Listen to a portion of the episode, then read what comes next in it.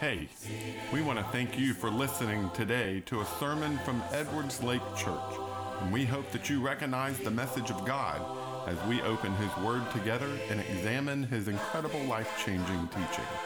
We pray that this message will challenge you, motivate you, or touch you in some way. Let's open the Bible together. I had never heard that song in my life, but it sounds like the kind of song you'd sing at the close of service, so it made me wonder if I should get up and preach or not. So, uh, but alas, here I am. So let's jump on in. Uh, we're going to continue on in our Mark Your Bible series, so hopefully you saw that on the back of the bulletin this morning. You brought your Bible that you're marking through, and if not, all of the verses are printed on the back of the bulletin, so you'll have them to take home with you and be able to use them at home. Uh, thank you for being here. Uh, we have a little bit of a smaller crowd than we did this morning, but we have a, a joyful crowd, and that is always a good thing uh, to be able to join together with you. We're going to talk this evening about the speech of a Christian, how we as Christians should be using our mouths, uh, the type of words that should be coming out of our mouths, and of course, what we're going to study tonight is not exhaustive. There are plenty of other things that we could dig into. These are uh, what I think are probably the more obvious ones and the ones that you would probably come across if you were talking with someone about the way, uh, about their speech. If somebody came to you and said, Hey, you talk different than everybody else. You, you don't use the same words everybody else uses. You tend to uh, be more positive than other people. Why is that? Why do you, why do you talk and communicate differently than everyone else does? These are some verses you can turn to in order to point out the scriptural mandate and the commandments that God has for us that explain why we talk the way we do and hopefully why we talk the way that we do because uh, I hope we as Christians are doing the very things that we're going to talk about tonight. Uh, on your table of contents, you've already have this verse pointed out as your starting verse. So let's go ahead and start with Matthew chapter 12 and verse 37. Matthew chapter 12 and verse 37. It says, For by your words you will be acquitted, and by your words you will be condemned. Well, that's just simple. Uh, the, the whole point of that verse and pointing that verse out to people is to make the point that words are important. Words are important to God, they are important to us. We recognize that the words we choose to use, the ways we choose to communicate, uh, it matters. It matters to God, it matters to us, it should matter to other people. And so the main point of this passage is just to show we care about the way we talk.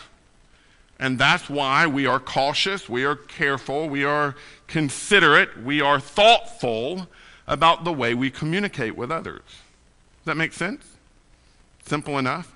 Now, again, the difficulty is having that conversation with someone if you aren't cautious or careful or intentional about the way that you speak. Uh, we should be.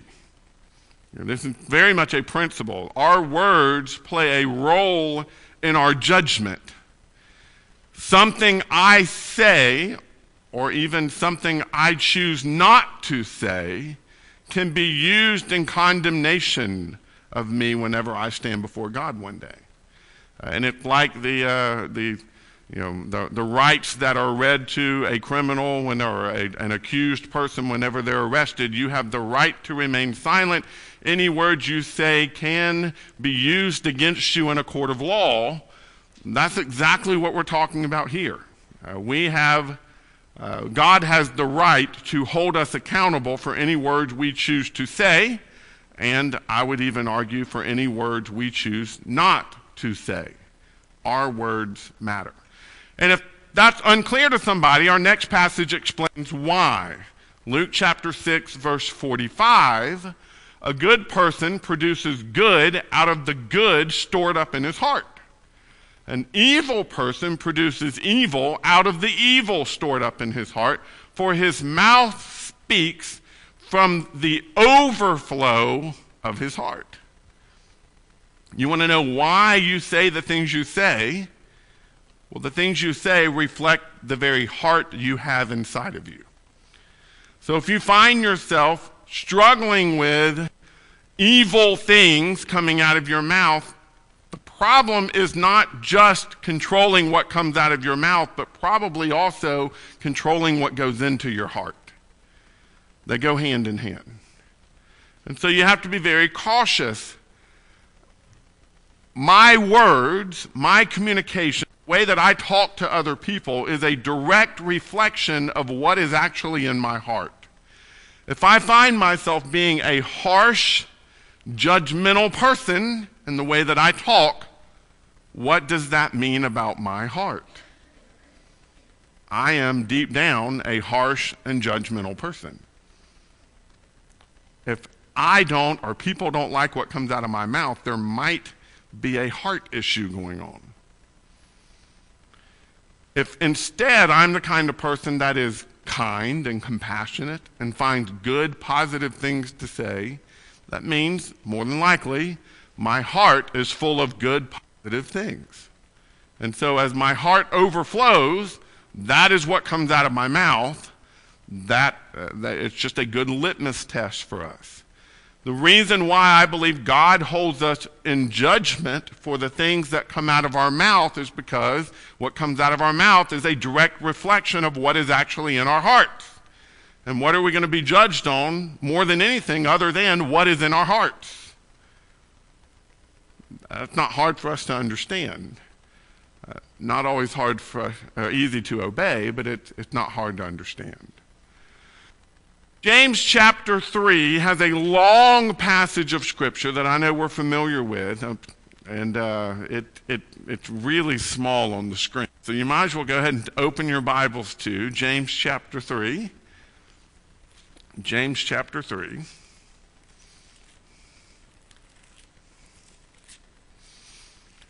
The context here is, is particularly in re- reference to teachers.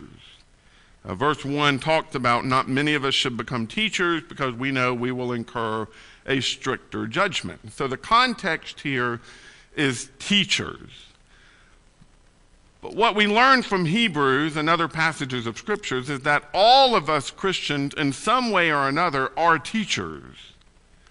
Uh, and, and so I think the passage has some direct application to each one of us. Let's read it, verse 2 down through verse 12. For we, uh, for we all stumble in many ways.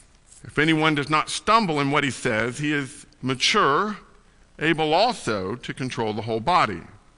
Now, if we put bits into the mouths of horses so that they obey us, we direct their whole bodies. And consider ships. Though very large and driven by fierce winds, they are guided by a very small rudder wherever the will of the pilot directs. So, too, though, the tongue is a small part of the body it boasts great things. Consider how a small fire sets ablaze a large forest. And the tongue is a fire. The tongue, a world of unrighteousness, is placed among our members. It stains the whole body, sets the course of life on fire, and is itself set on fire by hell. Every kind of animal, bird, reptiles, and fish, is tamed and has been tamed by humankind, but no one can tame the tongue. It is a restless evil, full of deadly poison. With the tongue we bless our Lord, our Father, and with it we curse people who are made in God's likeness.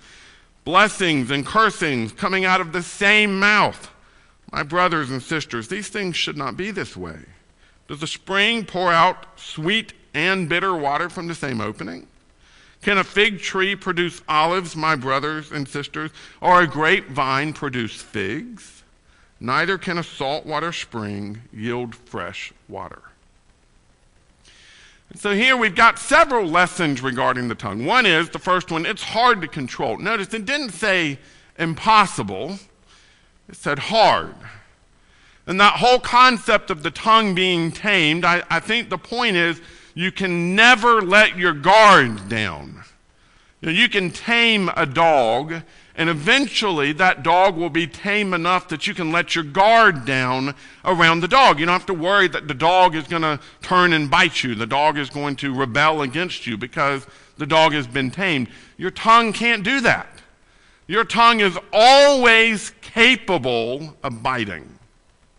Your tongue is always capable of making, uh, producing wrong words.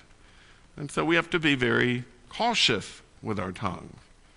It should be a constant and continual effort to keep your tongue under control. The reason for that is that the tongue is very powerful. Your words, what comes out of your mouth, is extremely effective and is extremely powerful the words we choose in our communication with other people can have an, a dramatic effect on their lives. And I think sometimes we're of the opinion that, you know, nobody really cares what our opinion is. Nobody really cares what we have to say. Nobody really is listening anyway. So we can say whatever we want. There's not really any uh, repercussions from that. Not according to James. Your tongue is like a small flame that can start great wildfires that blaze through acres or miles of forest. That's what your tongue is. Your tongue is like that tiny little rudder that can direct the, the, the direction of a mighty large ship. Your tongue is like a bit in a horse's mouth that's used to, con- to control this majestic animal. When you see your tongue for the effective tool that it is, the amount of, of good that it can do, and the amount of evil that it can do, you learn to be very careful with it. You learn to think about what you're going to say before you're going to say it. this also applies to any sort of communication. I, I, I want to make sure that I make that clear before we move too much further. This applies to what you type on social media. This applies to text and emails that you might send. I have learned many times through making many mistakes that anything I post on social media is better posted tomorrow. You know, there's no day time like today, right? When it comes to communicating on the worldwide internet, there's no time like tomorrow. That, that's the better thing. Just wait on what you're going to say, and if it's still important tomorrow, then post it and post it carefully. But what we typically do is we just lash back, or we just type out thinking, or talk without thinking. And we do a lot of damage, a lot of damage to the cause of Christ, to the reputation of God's kingdom, and to our own reputations when we do that. Another lesson you have in this particular passage of Scripture is that realistically, your mouth cannot really be used for good and evil. Let me tell you what I think it means. That, that does not mean that I can't choose to say good things on some occasion and bad things on other occasions. That, that's not what it's saying. And the reason I know that's not what it's saying is because we all know that's not true. We all know somebody who, who is great at saying the right thing at, at the right time, but then talking behind your back later, right? We, we've all met people like that. Here's what I think it's saying is that ultimately, a mouth that speaks good and bad will only be considered bad. It's not that they can't sometimes say good, but when we know they speak bad, we know that this is not a good mouth. This is not a good heart. This is not somebody. Uh, how many of you have ever had the thought, well, if they're telling me that about them, I wonder what they're telling them about me? Have you ever had that thought about somebody? You know, it, they act like they're your best friend and they'd never say anything bad about you. But you know, the way they use their mouth for ill gotten gains, for gossip, whatever it is they're using their mouth for, that negative speech about somebody else, you know that they're using negative speech about you to somebody else. And what you end up determining is that's a bad mouth. That is a mouth that speaks evil. Even though it will on occasion speak good, we are going to recognize it is an evil spout of evil things. And so the mouth gets known for either doing good all the time or doing bad. Those are your choices. And James is telling us we have to be those who are careful and cautious and controlling of our tongue so that we will become known as those who speak good, not those who speak evil. All that makes sense? Everybody with me so far? Everybody staying up on the underlining and, uh, and, and the marking and all that sort of stuff. I can keep rambling all day long, all night long, if that's what you need me to. I see people telling me to move on. So, Ephesians chapter 4. Ephesians chapter 4.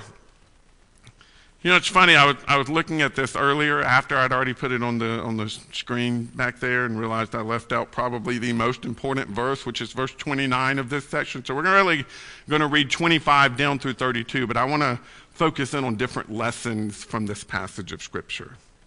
25 down through 32. Ephesians 4 25 through 32. Therefore, putting away lying, speak the truth, each one to his neighbor, because we are members of one another. Be angry and do not sin. Don't let the sun go down on your anger, and don't give the devil an opportunity. Let no thief, or let the thief no longer steal. Instead, he is to do honest work with his hands, so that he has something to share with anyone in need. No foul language should come from your mouth, but only what is good for building up someone in need, so that it gives grace to those who hear. Do not grieve God's Holy Spirit. You were sealed by him for the day of redemption.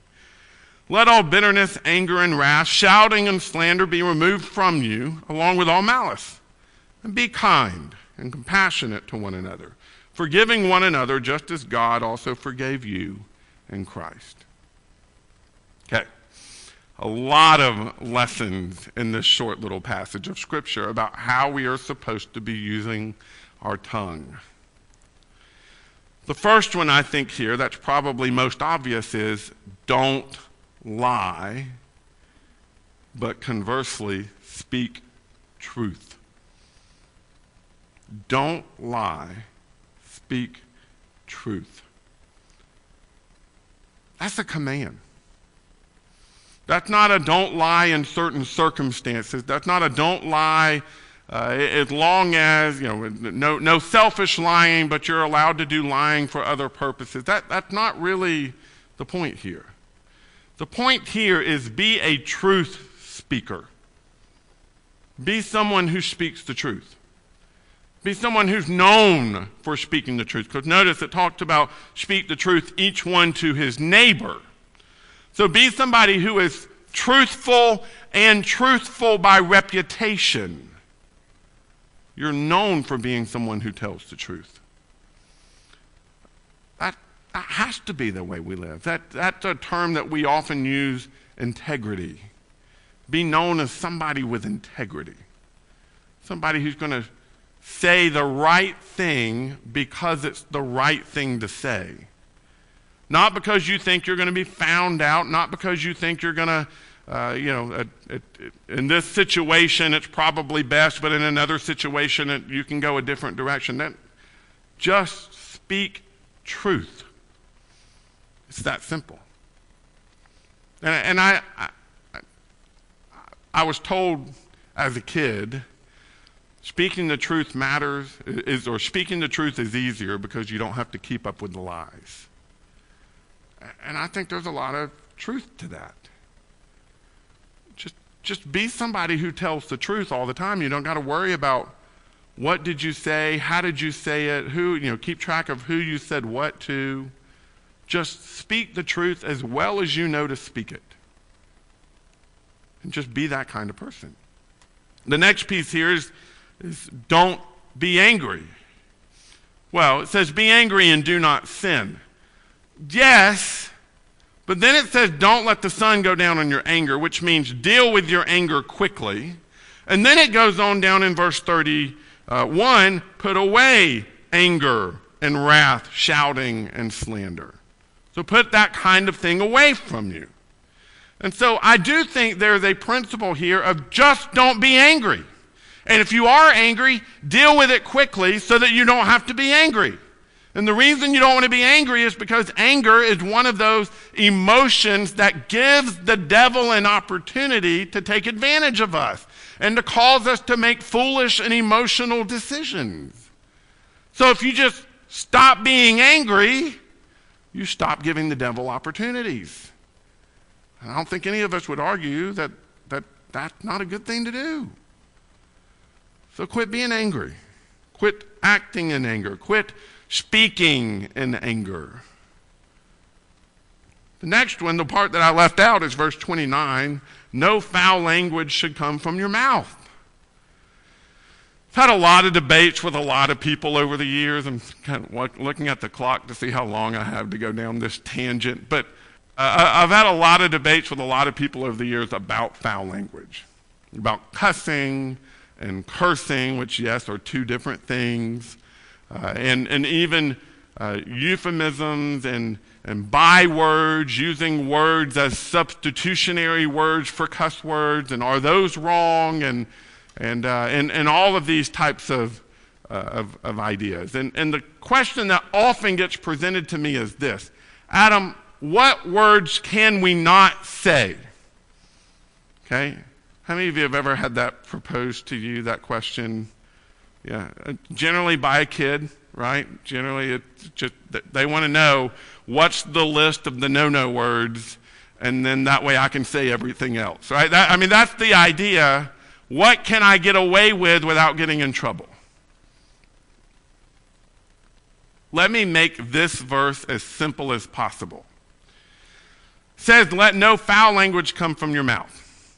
What is foul language? Oftentimes, that is, you, know, you, get into an argument of that, well, those are culturally decided, and what words are bad here aren't bad in, in Britain, and what words are bad in Britain we don't consider bad here. And so now the Bible is culturally defined as to how to obey this command. It's really not, because of the second part of the verse. Okay, notice in all of these statements here in Ephesians chapter 4, there is the don't do, but instead formula, right? Don't lie, but instead speak the truth.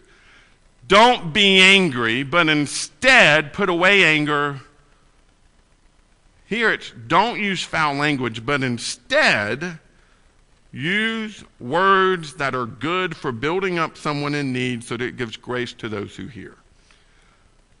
So here's my question whenever I get proposed to me what's the list of don'ts and the list of okays? Those lists don't exist. The commandment is say what is edifying say what is good, say what is a gift to the hearer, say what builds them up. Do I need to know a list of what words I can't say if my goal every time I open my mouth is to build someone up? No, I don't. It's not about a list of what you can't so that you can decide what you can. Really, it works the opposite. Here's what you can do, everything else is wrong. Isn't, isn't that right? And so, I, you know, I've, I've had people get into discussions with me, adults on this side of the argument, of, well, what about sarcasm and about being insulting to people as a joke, as a way of, of humor, and those types of things?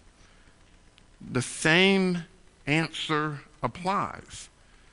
Is what you're saying to that person going to be perceived by them and by those who hear as encouraging and building up? For some people, sarcasm is great. For some people, it's hurtful. And you've got to know the person that you're talking to well enough to be able to make a decision about what will be building up and what will be destructive. That's the rule. Build people up. And let me tell you, when you become known as the person at work or the person at school or the person uh, in, in your class or the person in your neighborhood who is always building people up, that doesn't mean you're always spouting scripture, although I don't think there's anything wrong with that.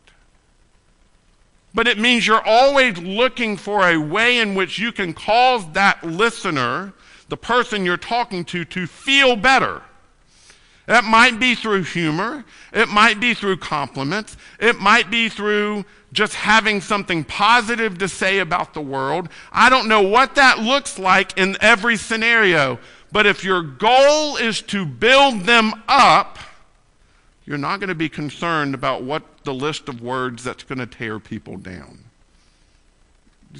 Get what I'm saying? Instead of focusing on the don'ts, it's a lot easier to just focus on the do's. And that's what you have here in Ephesians chapter 4. Verse 32, in summary, he says, Be kind, be compassionate to one another, forgiving one another just as God forgave you in Christ.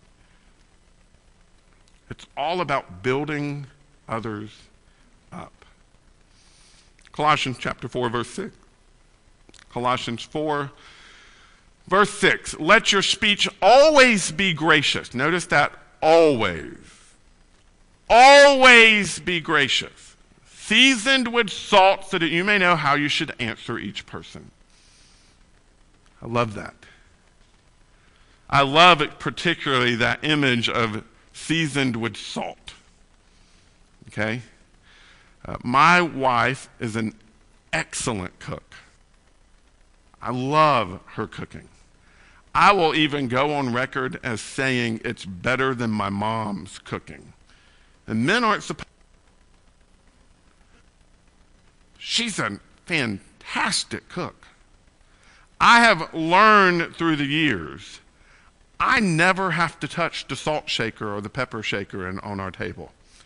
Because somehow my wife always gets the food on my plate exactly how I like it. I don't know how she does it, but she does. Whenever it is handed to me, it is prepared to perfection for me. That's the way our speech. Not kind of, it's okay, it's good, it could be better. But your speech is to be so gracious, so kind, so compassionate, so forgiving, so that when people hear what you have to say, it is honestly as if they are receiving a perfect dish. It, it couldn't be better. It, it's like you perfectly seasoned these words for their ears that takes a lot of thought and a lot of practice and a lot of effort to try to make your words so carefully crafted for the benefit of other people. But if you do that wisely, and if you do that, can you imagine what a difference that makes in your relationship with people on a day to day basis? That they realize that's the kind of speech they're going to get from you, you are the person they're going to want to come talk to. So we need to have speech that is filled with grace and used in a way that is appropriate for the person hearing. James chapter 1 verse 19, we're familiar with this passage. Uh, everyone should be quick to listen, slow to speak, slow to anger. That idea of swift to hear, slow to speak. Is that us? Because I'll be honest, me growing up, I was the exact opposite of that. Rarely did I listen, and most often was I talking, and I was talking to such a degree that nobody else could get a word in.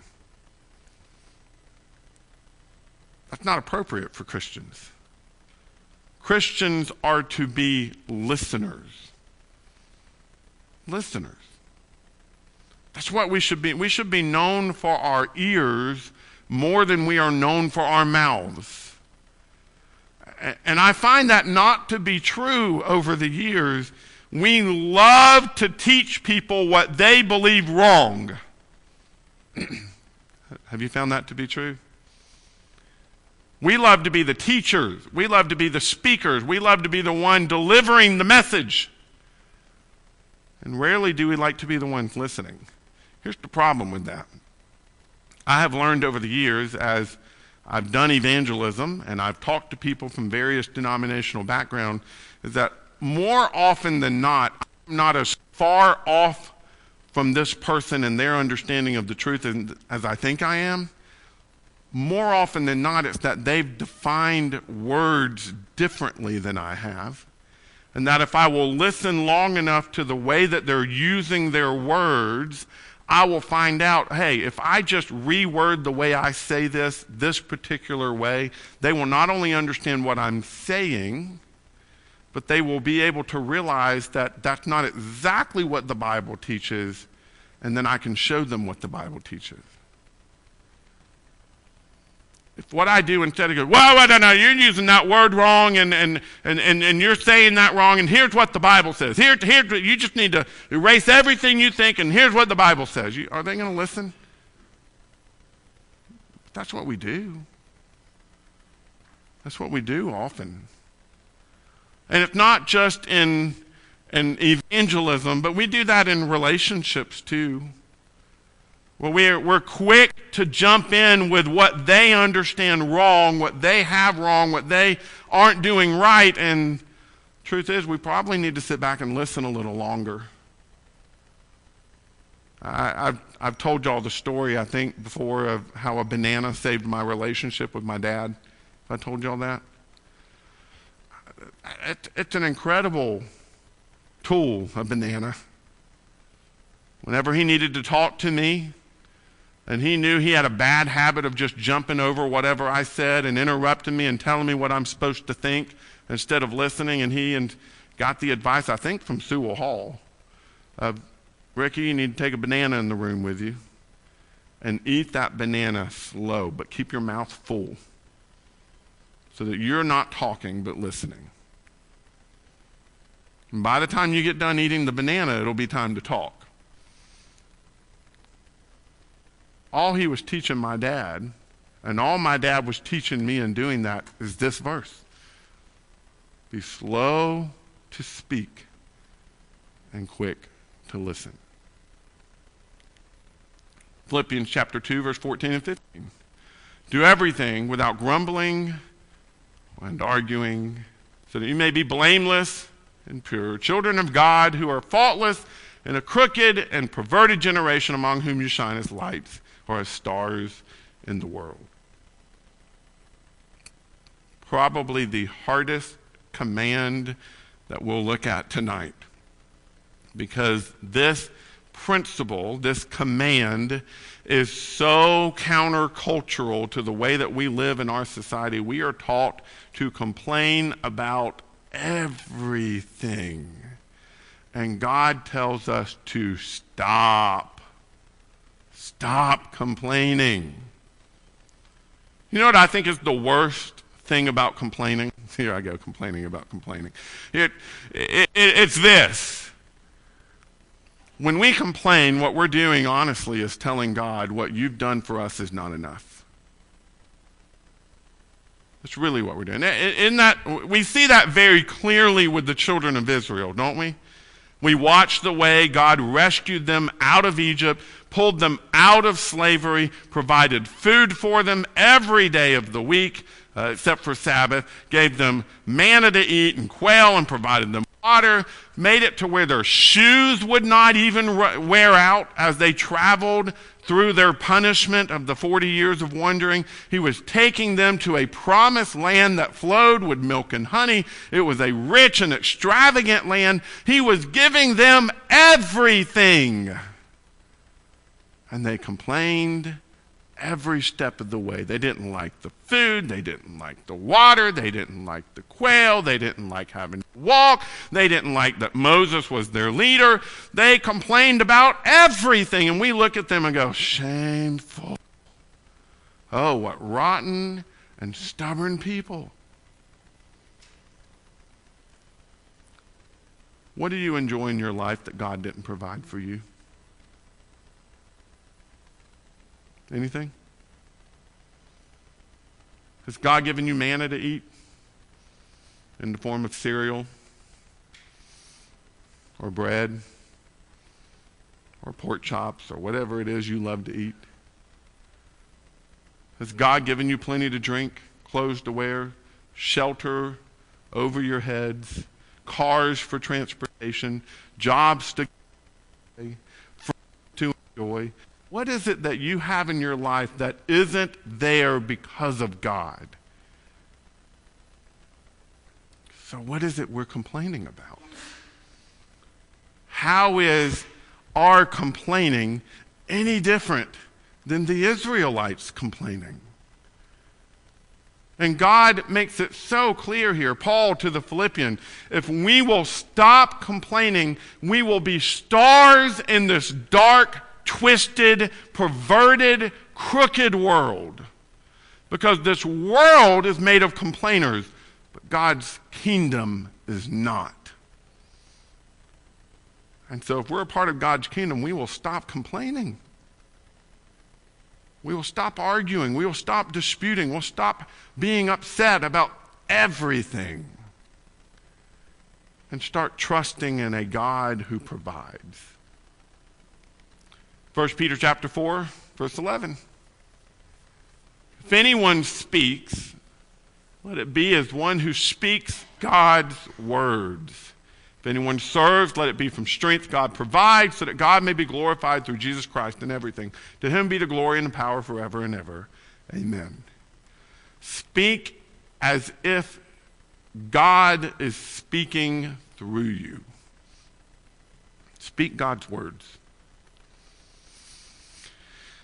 I remember as a kid, uh, we had our great Aunt Mandy who lived with us. My great Aunt Mandy. Uh, she, she was in her 80s when she lived with us when we lived in South Carolina. She was a, a woman who grew up poor, had gotten her beautician's license and spent a, uh, her, her career uh, styling women's hairs. Taught my mom to do the same thing. My mom ended up getting her beautician's license because she grew up in a, a beauty shop with my Aunt Mandy, who, who basically raised my mom. Aunt Mandy couldn't read until she was in her 20s because she had to drop out of school, as was common back in those days, uh, in order to help support the family, being one of the older children. But she taught herself to read with the Bible she taught herself to read because she wanted to be able to read the Bible. And then that was essentially the only thing she ever read. That's it. She read her Bible. She read it every day. I remember looking at the Bible and being astonished that Bibles came with print that large. it was humongous. And I remember my Aunt Mandy, whenever she would talk, even as she was suffering with Alzheimer's later in her life, when she spoke, it was like listening to the Bible. Because she spoke as the Bible spoke. She didn't necessarily use these and thous. That, that's not what I mean by that. I mean, she had a Bible scripture to quote in almost every part of her conversation with people and with me. She was constantly bringing her mind to the scriptures. And the scriptures were constantly coming out of her mouth. I miss that. Because I don't, I don't hear that much anymore. I, I don't know if you do, and I don't know if you have somebody in your life who's like that, but even if you do, it's not common, is it? It's not something we hear a lot. What better way is there to speak than, than to be able to take a, a piece of scripture and fit it into what you're saying, even if you're talking with a coworker and they go, Hey, I like the way you, you said that. And you go, Came straight out of the Bible. That was from Ephesians 4, verse 29. And you're able to bring people's minds to the Bible and they're able to see, man, this man, this woman, they, they, they really don't just know their Bible, but they're constantly recalling their Bible. I can tell that the Bible, the scriptures, are constantly on their minds. You know, when they got Bible questions, who are they going to go to? You. And not because you just said a kind thing to them one day, but because you have proven to them that you are adept with the Word of God. A lot of that comes back to what we said at the beginning, which was if your mouth speaks from that which fills your heart. The way to get your mouth to start speaking the Word of God more is to fill your heart with the Word of God. So that when you're living through life and a situation arises or you're in the middle of a conversation, you're trying to think of something good to say, Scripture pops into your head. And then you've got the courage to use those Scriptures in your conversation. Matthew chapter 5, verse 16. I think this has probably been marked in like eight of our routes or little tracks so far. I know. I, I just, you might as well go ahead and qualify this as my single favorite verse in all Scripture. I, I just love the power of this message. Let your light so shine before men. Let it shine before others so that they may see your good works and give glory to your Father in heaven. That begins with our words. You want people to know that you represent God, that you are an ambassador for God, that you have a message of reconciliation, that you are saved, that you belong to your Lord Jesus Christ. You want people to know that from their interactions with you. That begins with your words. I, you know, there's a lot of people who have decided not to say cuss words. A lot of people. I find that less and less true. But I remember growing up, back when I said some of those words I shouldn't have said. And I remember being reprimanded by a non Christian that don't say those kind of words around ladies. Didn't that used to be a, a standard? Now that's not so much the standard anymore. Ladies are using them as much as anybody else. But there used to be a, a, that used to be a sign of respect that you don't say those words around ladies. And so even those who didn't belong to Christ recognized that there was a standard of speech that you shouldn't use certain words in certain situations. Just because you don't cuss doesn't mean people are going to recognize that you belong to Jesus. And just because you, you have a few positive things to say. There are positive non Christians. I read a lot of leadership and, and uh, those types of books, and, and a lot of them are just overflowing with positive affirmations and get out there and think positively and, and find the good in every situation. I read a statement this morning by a, a non Christian, as far as I know, Navy SEAL, somebody who probably grew up cussing like a sailor because he was a Navy SEALs. He literally was a sailor. And, uh, you know, he, I, am sure he, he uses words we would never use. But what was his message that I read this morning? Be positive. Be positive. Find the good in every situation. There are plenty of people in our world who do that. How, how is that if you were to apply the principles we're talking about today about let your speech be with grace. Don't complain. Don't argue. Don't use foul language. All of these principles we've talked about today. How is it that they're going to know that you're any different than some unbeliever who follows those same basic principles? It's because you've been talking about your God. It begins with your words. The way people are going to know that your life is a reflection of God's your mouth is speaking of God's glory. And that becomes an important part of this.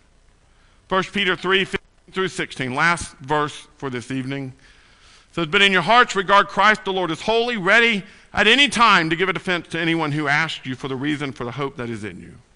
Yet, do this with gentleness and reverence, keeping a clear conscience so that when you are accused, those who disparage your good conduct in Christ will be put to shame.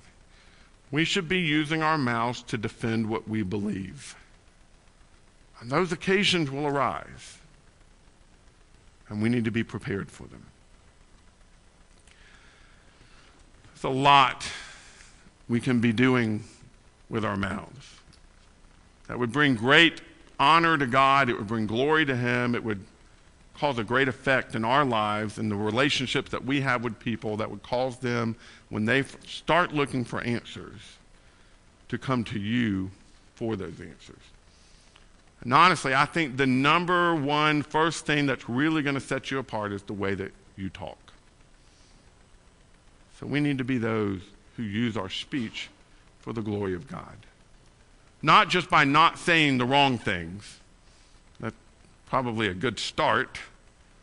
Uh, I, I, I don't know that anybody in here has an issue with foul language, but I would imagine many of us in here have an issue with complaining. But start using your mouth for the positive things. Just not just avoid spouting out bitter water, but to start spouting out fresh water, the good stuff, by letting your heart overflow with the love of God. Uh, that's a, I, I'll be honest.